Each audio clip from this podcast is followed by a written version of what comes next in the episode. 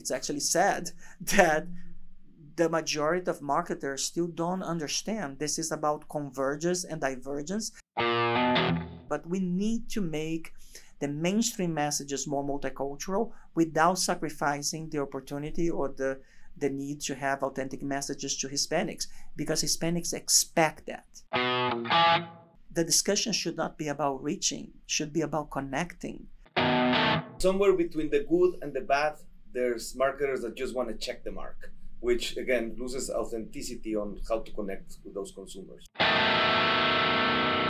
We are not regular people. Agencies like ours and business like ours should be actually compensated more.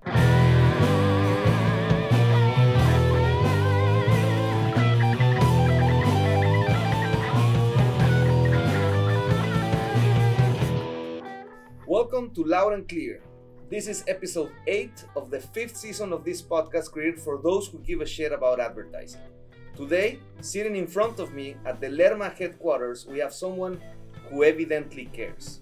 Coming from Miami, he is one of the most iconic personalities in multicultural marketing today, Mr. Isaac Mizrahi, a Brazilian national with over 20 years living in the US, is the CEO of Alma, probably the most awarded Hispanic advertising agency in the US to date.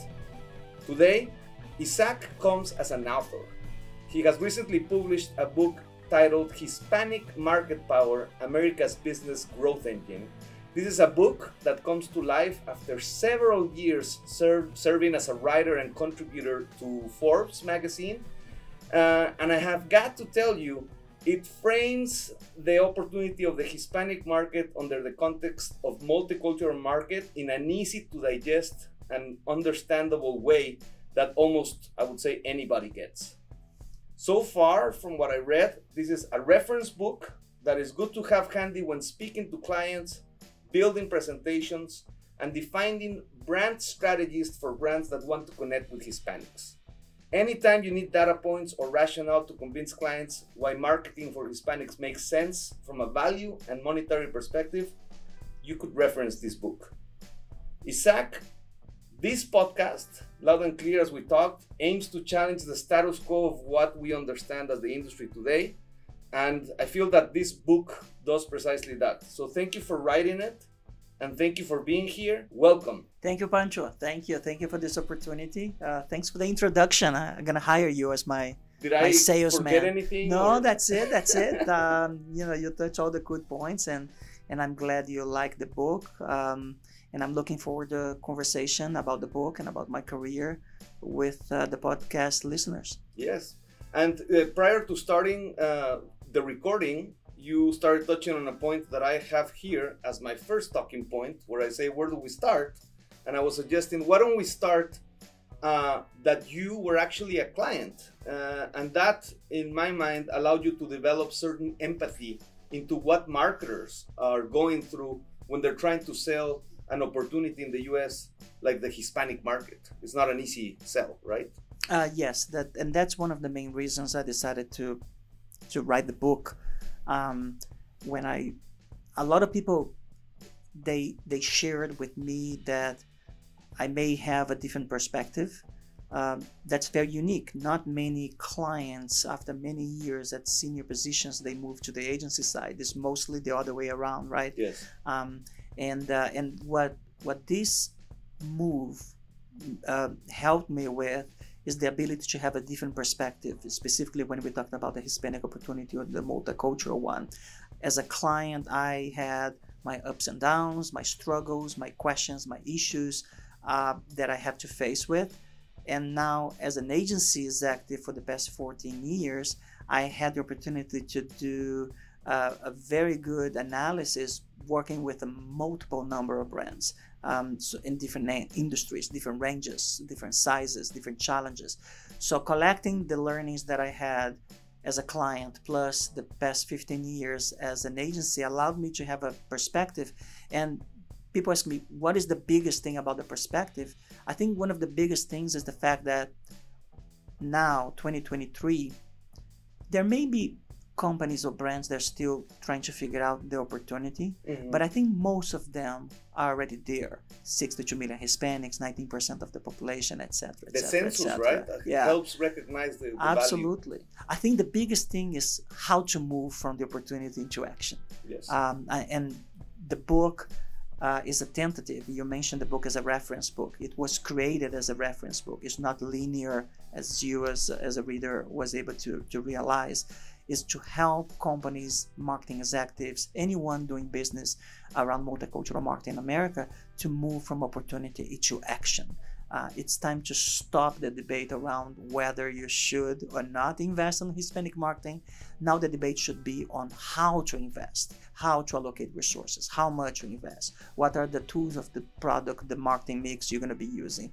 Those are the debates that I think that uh, need to happen nowadays because Yeah. it's past the time to debate whether or not invest in a Hispanic market. Yeah, I was telling some colleagues when I was reading, it's like it's it's it's fun because this book you can you know if you we've we've asked in this business and obviously you know, but like we've asked to have some proof points sometimes, right? To sell whether it's a concept or an activation or whatever. And this book helps you say, well, I mean, here's case studies that did it. Here's uh here's some data that could help support that. Um, I think it's great that you've seen because the Hispanic market it's not what it is today, it's not what it was 20 years ago, but seeing that evolution, right? I also started very young in the Hispanic market. Um, I'm curious to ask you, what do you think is the state of multicultural marketing today? What is good? What is bad? What is the ugly? Okay, uh, let's go there. Uh, what is good? What makes me excited? Um, the data, the data points, mainly the demographic data, population, population growth trajectory, how young the population is, educational uh, attainment, high school graduations, college graduations, enrollment, which edu- higher education attainment brings higher household income, income going f- uh, growing faster than the average household in America, small business formation, whatever data point you look, either from the census or other um, ancillary data points, they point in the right trajectory if you are uh, investing on Hispanic marketing. So that's that's great. And if, if you know a little bit about demographic uh, data, is that they don't change from one year to another one. It's very hard to alter a trajectory of demographic trends. So that tells me that not only the, the past decades have been strong, the present has been strong, but for the next 5, 15, 10 years, that's more or less the trajectory that we are going. The outlook Maybe- is the outlook is, is, is about that. So that's what excites me. Something that's very different that it's still a struggle. It's the preconceived idea that Hispanic segment it's acculturating, the one size fits all, the total market speech, um, that because the majority of Hispanics in America right now were born here, they are fully bilingual. They speak English. Sometimes they don't even speak Spanish. So there is still this pervasive thinking of assimilation and acculturation as a as a necessarily thing that's going to happen is a natural thing, um, and that's not what we are seeing. Yeah. Uh, and, and so that is a little bit frustrating because the people that advocate the total market approach, the one size fits all, the assimilation of the Hispanic youth, mainly millennials and Generation uh, Zs, they're either seeing that completely out of ignorance, so they haven't seen the data, and and you know the book is partially you know trying to show people the latest data, or they're doing this because they are afraid of changing their marketing Their processes, ways. the way they do that. They're afraid of uh, the way that uh, budgets are allocated, resources are prioritized. Uh, so um, myself and you know others like you guys here at Lerma and, and other leaders, the media companies, the research companies, we are here to show the latest insights. And what we know is that the total market one size fits all doesn't work anymore and actually costs a lot of money. Uh, it costs a lot of money to a lot of companies still today. They're trying to recover from the tragedy of adopting total market. Um, Yeah. Now, to be very clear, you didn't ask this, but this is something that people ask me a lot. So, what is the alternative to total market? Because I don't have money, people tell me, to have a 365 Hispanic campaign running parallel to my mainstream? And I think that's a very good question because I don't think that's the point either. What most of us, and I'm talking about particularly my point of view, is what we need to do is, is a combination of two different lines that sometimes they run parallel. So you pick some key moments in your calendar, your promotional windows, and you try to inject specific Hispanic, authentic storytelling in Mhm. these windows. It may be two out of 12 windows uh, or three out of uh, 12 windows in a year. And you do that to drive specific, authentic storytelling to drive your business. And in the other windows, you're not passive just translating messages. You're working together with your mainstream team, your mainstream agencies, and you make stories that are great for the overall market, but also they don't alienate multicultural consumers. So Which it's is a, the reality of America, right? I Like, think so. I think so. But there, you know, it's funny that, of not funny. It's actually sad that the majority of marketers still don't understand this is about convergence and divergence. But the divergence is not a completely one, and the convergence is not a completely one. But we need to make the mainstream messages more multicultural without sacrificing the opportunity or the the need to have authentic messages to Hispanics because Hispanics expect that. yes. It's not the nice to, to, to have.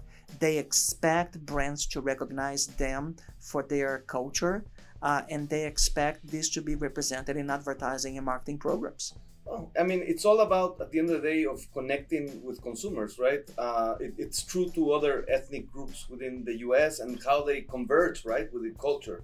I remember growing up as a young copywriter here in the U.S. and, and, and doing Hispanic marketing with all its nuances back then in 99 2000 and then driving up headed home listening to hip hop and, and looking at shows at hbo which was what is my reality i was going back and forth which is a little bit of what you're talking about right it's just um, touching my heart in the right moment and winking at me with messages that i can easily digest and say Yeah. okay this is for me right And and you know another thing that um, that we debate a lot.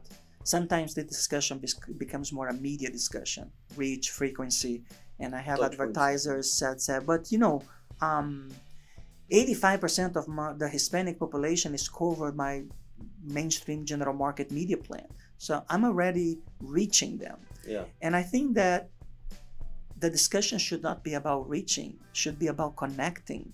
Reaching is not equal to connecting. Reaching is just an opportunity. Somebody's going to see the ad. Connecting is speaking to the heart, as you mentioned a few seconds ago, to the heart, to the soul. It's something that goes beyond the rational. you which have is- a very good quote of nelson mandela about that yes the which but in the end of the day um, that that's what we know that makes marketing and advertising to work it's not a rational decision it's a decision that happens in the brain but in the unconscious part of the brain right um, so so this is Yes. not rational like buy my product you need to find avenues to connect emotionally with these consumers and we know today 2023 that we didn't know when I came to the US 1999 that what are the elements that makes a creative idea effective among Hispanics. It's about authenticity, cultural insights, dialogues, contextual situations, the use of humor, Hispanic, Latin humor, right? Not Anglo humor.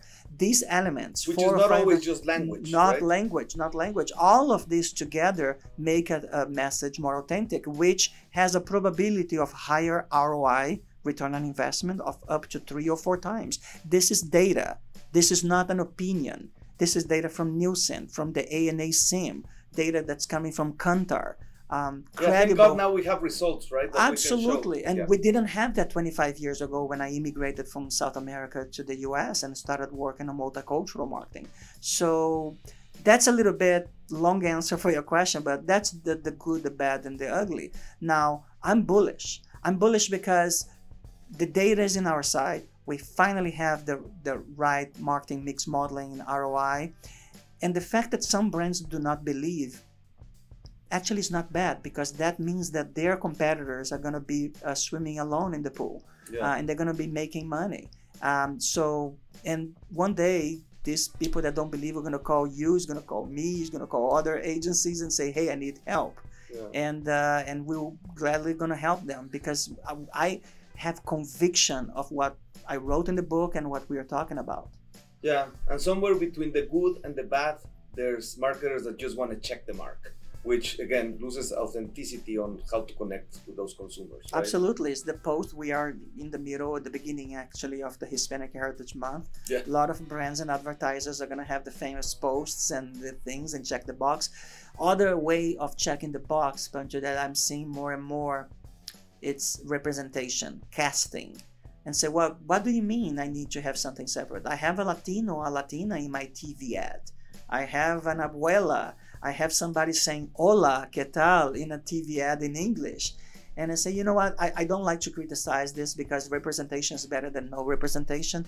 But you have to be very naive to think that That will do the just by casting, you're going to approach that. Yeah. Again, going back to the learnings from the Nielsen study, the ANA SIM study, it's about the context. The storytelling needs to be something that consumers feel that this is something relevant and authentic that may happen uh, or, or, or will happen or happens in their lives nowadays. So it's the story, it's not the casting, right? The casting is important, but the story that we are portraying on that creative idea is what makes an ad more relevant, more authentic than not. Yeah.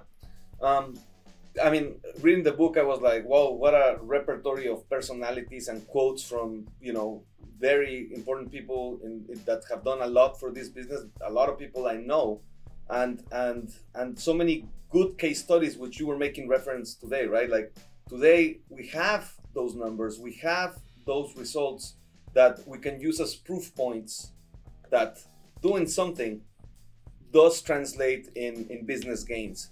Um, one that struck to me was your, which was early when you when you came was uh, next your Nextel example Yes. from done. You know, if they had that campaign done uh, to to instead of translating hecho. Can we talk a little bit about? Yes, like- yes. like, That's I don't want you to give the book No, away, no, no. level, you know. No, no spoilers here. Uh, that's that's a favorite story because actually that was one of my first um, realizations that Hispanic marketing is not about language; it's about culture. Uh, and and it, it's an I you know let me figure out. This was 1994. Oh no, 2004. Okay. Sorry. So it's been almost 20 years, and it's still a relevant case. So basically, um, I came to the US with Coca Cola. I was a Coca Cola executive. I came from the Brazil division to work in the Latin American division. I work in the global marketing division, Coke USA. After many years, I moved to Bell South, Latin America, wireless company doing business in Latin America. And then I moved to Nextel. So that was my beginning in Nextel. For those who are so young that they don't know what Nextel is, they used to be a wireless company, but they were a little bit special. They had a product called the walkie talkie officially was called push to talk um, that allow instant communication like a walkie-talkie does and that product was very relevant for business small business professionals but for us hispanics there was a little catch that was very positive nextel had a network in brazil mexico argentina peru and chile and people could actually buy a nextel product in the us subscribe for a regular wireless plan Mhm. but the walkie-talkie would be free. So the walkie-talkie they could have unlimited walkie-talkie talk to the countries that I mentioned uh, for free.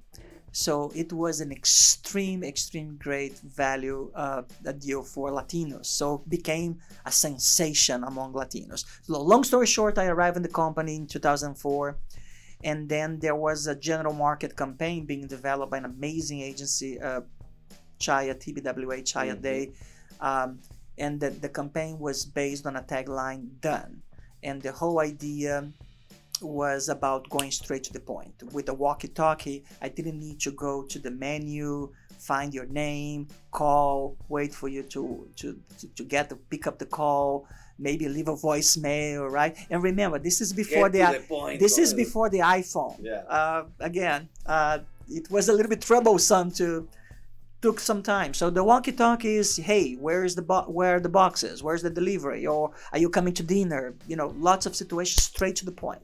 And Done was a great campaign, visually amazing visual campaign, visually beautiful. And then I arrived uh, at the company, and my first task was to work with my team and my agency at that time, an agency called Accent Marketing Yes. uh, that does not exist anymore. I remember that. Um, and um, and we, we went to focus group, and we learned very fast that the Hispanic consumer, the target, was not as warm to the campaign as the the non-Hispanic consumers, and we went a little bit deeper and we dig deeper and why. And there is something about this straight to the point that while it could be good in some situations, it was considered very cold, uh, borderline non non polite, Non-friendly. uh, no friendly, not warm uh, with Hispanics. Because you know when when even if you go to a business situation, we always talk about you know how's your day, how's how your kids, and how, how was your weekend? Yeah, Did, yeah. did you see the game last night? And Mhm. you know, you know, and then naturally, organically, you get to whatever business situation you may have, right? That's that's who we are. That some people joke that in order to say something that takes two minutes in English, maybe takes ten minutes in Mhm. Spanish, right? Uh, this is our culture. Uh, so that was a little bit a noise that was picked up in lots of focus groups. Uh, and so then we had a challenge here because we cannot change the product. The product is the product, right? Right. Um, so how to portray the, the concept of done uh, in the but understanding and respecting the cultural boundaries and expectations of the Hispanic segment. Uh, and the, the agency brilliantly um, worked on an idea that was represented by a tagline Nextel, yeah, which is right now, right? Uh, and the the right now portray immediacy, Mhm. but immediacy on a positive way. The people that you need, either from a business or that you love, they are accessible whenever you need them. And we created several situations using humor, some less humorous, family business, wife, kids, pick up at the school, etc. That the walkie-talkie was portrayed not as an intrusive code tool, but Mhm. actually a, a bridge that connected Latino Connected families and business in a relevant, authentic way. So that's a little bit the spin. Now, to close the story, when we launched the campaign, um, some employees, Latino employees, came to complain uh, to the leadership of the company that we translated the campaign badly. That Really? Nextel done should be translated Nextel hecho It- and not yeah. And then they said, well, see, that's what happens when you hire a Brazilian that doesn't speak Spanish and put in charge of the oh campaign. God. and then, um, then of course, everything was cool. The leadership knew that this was not a translation. I actually, strategy. I actually met with the, the the ERG group at that time, the leadership of Latinos employees. We showed the research, showed everything. They understood and they clapped and they supported. Um, so, uh, you know, the campaign was extremely successful. Um, Nextel, even though it was a the smaller of the mobile operators, it had a disproportional market share uh, with Hispanics and a very profitable one. But that for me was my first experience understanding the limitations of translations and also what maybe one could call a cultural translation, not a grammatic grammar or a language translation. I think that we need to be fluent in in the language, but in the culture. Culture is the new language, right. uh, and it has been for a while, and I think it's going to be for years to come. No, I mean I think it's a great insight, and, and, and again, when we're trying to, of course, there's many things that what we call the general market Hispanics could relate to, but having that cultural behavior or cultural knowledge of that behavior uh, is key. When I was reading that case study, not only I loved it, but it also reminded me when I came back to the U.S. in 2012, um, WhatsApp was a thing in Latin America Oh yeah, uh, and Europe. Um, but it was not a thing here in the United States. And reading this case study, uh, it reminded me also of, of how the walkie talkie helped connect, especially people in the border, without having those high costs of, of calls, right? Um, so, anyway, super interesting. But I wanted to ask you another thing that I kind of experience coming back and that we're all experiencing now is um, eh, in 2012 versus 2002, where you had Univision, Telemundo, you had very, very well defined uh, media placements that were Hispanic. Yes. Uh, nowadays, thanks to digital, uh, it's almost like they open the floodgates, and a lot of new media or emerging media uh, has has come to light that does not necessarily portray what Univision thought Hispanics were. Uh, it portrays more what you talk about in your book, which is a mix going back and forth between culture, uh, being 100% Hispanic, yeah. 100% American.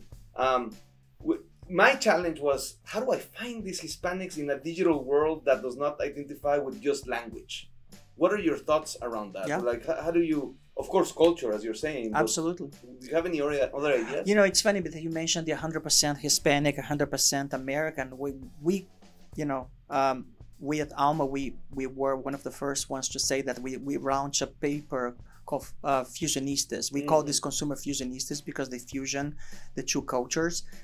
And we've been um, working on that direction for, for many, many years. Um, so uh, I think that uh, the interesting thing is that technology allowed the cost of production and the cost of distribution of content to significantly decrease over the years. Mhm. And I think that's the fantastic thing.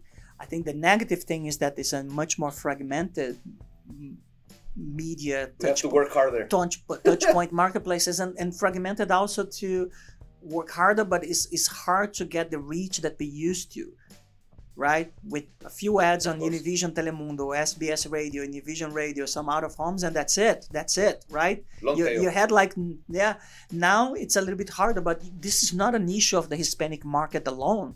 This is, you know, the issue of the challenges of linear TV and, and streaming. So this is not a Hispanic issue, which sometimes people like to make it look like.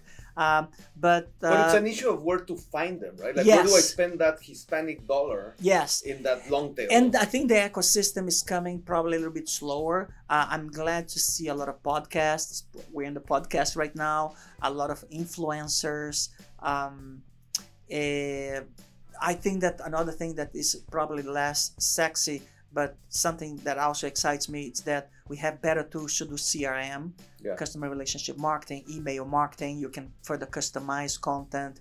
It, it was something that we always knew that could happen, but the cost of developing content has also dropped. So now we have AI, you have softwares uh, that can help you to understand uh, past behaviors, current behaviors, predict predicting behaviors. So there are better Mhm. tools to individualize the message from marketers to consumers. And in this process of individualization or customization, you have other opportunities to add the cultural layer. Because the cultural layer was represented by language only, yes, right? yes. Um, That was our one filter. Spanish or, or English based on last name. Based on last name, I would screw up. Mizrahi would never come up as Latino, right? Um, and, uh, and Cardenas, yes. Cardenas for sure. But but the reality is that there are other dimensions, right, uh, of occasions that you can learn about and and uh, other tools that con- that advertisers can get uh, in order to create a more reasonable, customized message. And as part of the customization, I hope that advertisers are going to be looking for culture. yes. Um, so it, it's it's the bittersweet because in one side the you have more opportunities, but on the other side it's it's harder to get critical mass, right? Uh, but I think that's that's part of uh, marketing nowadays part of the game. and yeah. and we, and we forget uh, i think it's important to mention something that we haven't touched i think we for, we we are so into advertising and marketing that we feel that regular people they think like us and they don't because we are not regular people we are a little bit more i don't know crazy i guess in a good way well, we're in the weeds. Right? yeah. yeah. uh, people don't wake up in the morning thinking, oh, I cannot wait to see what advertising is going to be sent to my attention today. Nobody thinks like that. In fact, there's uh, some that wake up saying, "I'm willing to pay not to hear Uh, that." or, or skip, right? Yeah. You know, um, and so, so, and, and I think that's a good challenge because that's what differentiate agencies from highly creative agencies, brands from highly creative brands, right? It's the ability to avoid people skipping, people avoiding. Uh, people want to share your advertising, share your YouTube cases or whatever. Um, so we need to understand that this is the context that the advertising is seen as interruption and and that's one yet another reason to actually be focused on culture because you need to speak the language of the heart um, and and, crea- and creative and storytelling is the tool. And that's why it's still king in this business, no matter what. Absolutely. That that's why sometimes people talk about the AI and the threat of AI, and I say, well, you know, I don't know who am I to see what's the future, but I I would like to see AI developing emotional storytelling, stories that make you smile, that make you laugh, that make you cry, because human beings are not predictable Yeah. right? And the whole assumption of algorithms etc is predictability right? Projections. And the beautiful thing about us is that we are not predictable and it takes a human to understand another human. We we recently did some some uh, episodes on AI and and, and and and talking about creatives and the lived experiences of a creative, right, or a, of a thirty year old creative. It's like how do you put that on a system of AI to be able to know when you know what did he feel when they changed his diaper or when he fell the first time off a bike. Like for to capture all of that within one person, I think it's almost close to impossible. We'll see what happens. We're excited. Uh, one of the questions I did I did have for you is is with all this AI revolution, we have noticed. I know you guys have been playing with AI uh, um, in in the agency. We have too, but we have noticed a little bit of bias, right, in the results yeah of of what we're getting. Is it lacks diversity? i wrote uh, an article it wa- it was not in the book because i had a cutoff time in the book but for those who would like to keep So maybe it's a hint to a second book. Oh, you know, maybe, maybe. Um, I need to recover after the first one. But for those who are, they, they want to see more of my work, they can go to Forbes.com and put my name there, or even follow me on LinkedIn. That I tend to post everything. But I wrote an article exactly about that. We tend to forget that AI is built by humans Right. the algorithm algorithm is built by humans so if these humans have any kind of a bias conscious or unconscious sometimes you know the, the bias are not like on purpose like they're unconscious bias it's going to be reflected on the algorithm it's going to be reflected in the outcome of whatever ai tool you're using so we have to be very aware of bias but just putting that aside i'm very excited about new technology i think ai can be a great productivity tool uh, to any business Yes. um, it, it, it, it can be used also to spark different avenues of things that you may not be creating.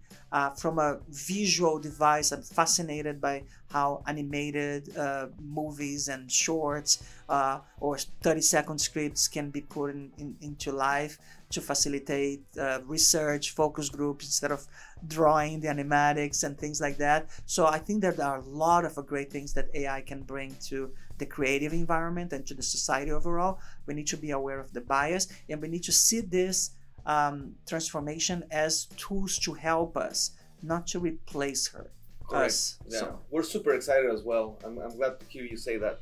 Um, and speaking, we at, at some point we, we talked a little bit about the cost of, of doing things, and and I love that you have a section in your book because part of why Loud and Clear was created was to also talk about the things we're probably uncomfortable on talking with one-on-one clients. Um, but the idea, I loved seeing in your book the idea that Hispanic agencies compensation Hmm. uh, is expected to be lower than the general market. Uh, and I've always, again, uh, uh, me in this business and and knowing what a lot of my colleagues and the industry has put out there as far as work and quality of work, I've always felt very uncomfortable with that reality. Uh, how do we change that? What are your thoughts about that? What's happening?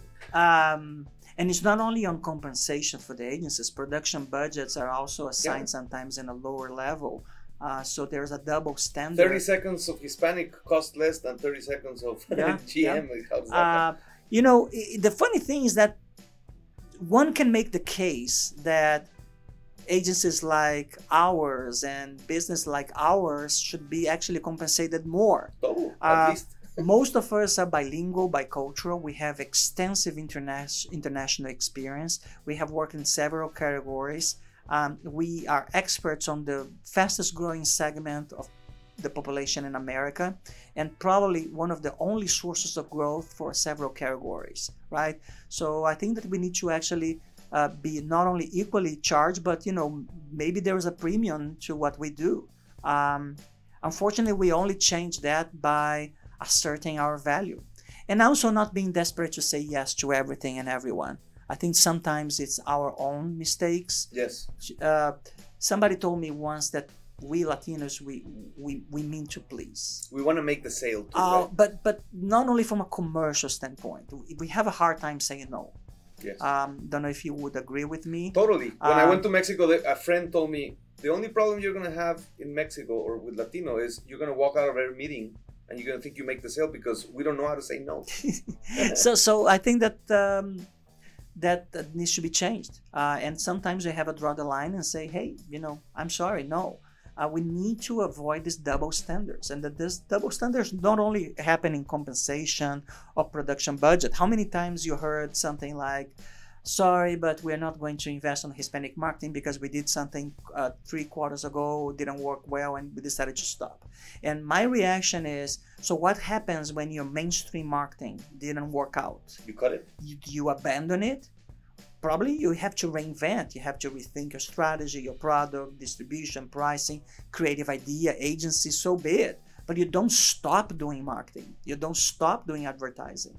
Why would you stop when you have the first bump in the road when it comes to Hispanic or multicultural marketing? That's for me is a double standard too Yeah. uh, research. You have to prove to me that there's going to be an ROI. You have to be certain. Well, are you certain on everything else that you do? Do you have all the scrutiny of ROI for everything else that you do? So why the Hispanic marketing program needs to be double scrutinized versus your general market efforts? Yeah. Uh, I mean, I think that should be an open conversation, I'm, I'm glad it's here. And I know that there's a lot of uh, groups that are already talking about it in a more open way. And definitely, I want to be a part of that group. So um, I'm glad I'm glad you brought it up. Um, and again, yes, you know, multicultural thought leadership. One could argue that it might be a little more expensive, or at least harder to find. And you talk a, li- a little bit about that about cultural cultural intelligence led by planning. And what I was reading is one of the questions I wanted to ask you is is that there's a way to get intelligent with culture, and that one is the academic way through observation, and the other one is through lived experiences. What are your uh, thoughts on those two ways? Right, I think it's a mix at the end of the day, but uh, you know, I do believe there's planners that you know from GM, we've seen it, right? From GM that come to Hispanic and are brilliant, right? Uh, but I also see ones that grew up in that in, in the business, that grew up with families, etc., that also bring insights that nobody would say in the room. Yeah. You know, I, I, I don't know the answer for that, to be honest with you. Uh, that's a very, very rich question. What I can tell you is that, A, going back to the beginning of this podcast, I, when I moved from the client side to the agency side, I gained a level of appreciation to the planning uh, position uh, the, that I probably didn't have as a client. I had great planners as a client, but inside the agency, seeing how they operate and I think that uh, I gained significant uh, admiration. Uh, if you allow me, I'd like to call out uh, two people. Uh, Yes. one retired uh, from the agency, Martin Insua, and our current head of uh, strategy, Angela Rodriguez. Uh, two ladies, amazing ladies, that actually uh, taught me a lot when it comes uh, to planning. Um, one thing that I'm very, very uh, uh, focused when I talk to planners in projects or your business pitches is the difference between a data point and an insight. Uh, that for me is a kind of a pet peeve. A lot of people call an insight something that's not an insight. Mm. It's a data point. Mhm. It's not a wrong data point, It's a but fact. it's a Yeah. fact. Yeah. Uh, and some people still confuse a fact with an insight. Uh, and I think that's probably a difference between an average planner and a great planner. Yes. The great planner sees something beyond the insight that you're not seeing. Uh, in the book, uh, there are several case studies from Alma, not from Alma, from other great agencies that showed a little bit going deeper than a data point. And and for me, that's that's a beautiful aha moment Mhm. when when you when you see a data point becoming an insight, a true insight, and a true insight becoming a great idea. Mhm. That When you connect, and probably a great idea being produced Yes. because there was a craft in production that closes the loop and say, well, that's why I'm in this business. This is so exciting Mhm. to see a brief that sometimes is not a great brief and planners creators producers they they they make this magic um, um, that's one of the beautiful beautiful things about working in this industry is that we still see magic happening um, almost on a daily basis Yes, I love it. Uh, the Kia case study that, that you had in there, I, th- I think was pretty good with from our friends at Inspire. yep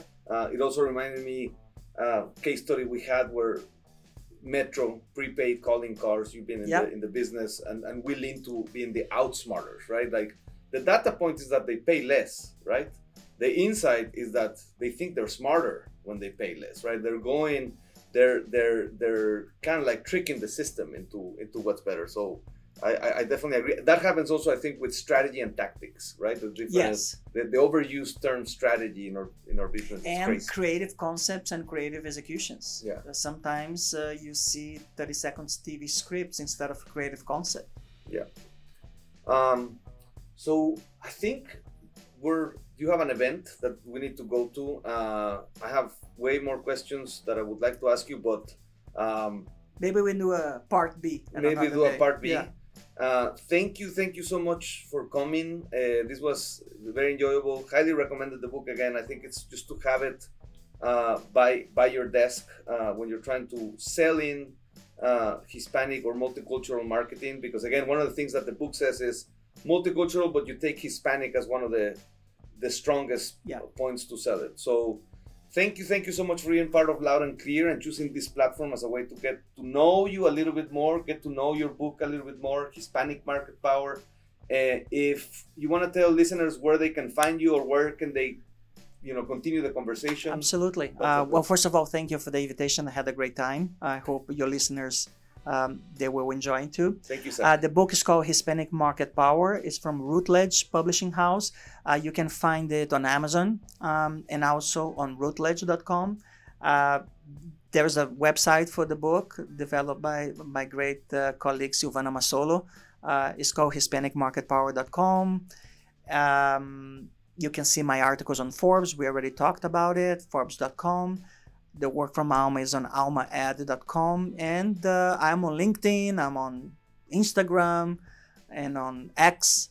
It's On gonna be it's gonna be hard to, to, to remove the, the you Twitter. tweet on X. I tweet on X. I don't know what's the verb anymore. You, you X on You're X? Uh, yeah, Yeah. you know, it's, yeah, Xing is like weird. Yeah. yeah. Um, uh, and uh, I hope that um, uh, your listeners to this podcast enjoy the book and uh, and leave a good review on Amazon um, and uh, and continue continue this dialogue. Again, the book is my perspective, my experience. Doesn't mean that I'm always right.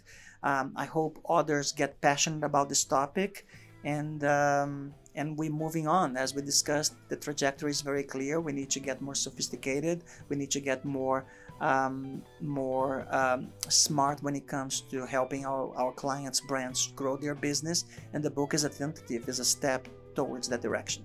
Love it. Well, thank you for taking the time to write it, and thank you for the years that you spent thinking about it.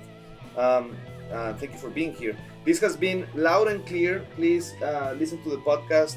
It's on Stitcher, Spotify, Apple Podcast, anywhere where you listen, iHeart, anywhere where you listen to your podcast. Please also review it, follow us, and if you have any topics that you would want to discuss, please bring it to our attention. We are lermaagency.com. You can also find links to the podcast there. Thank you so much for listening in, and we'll see you until next time. Cheers.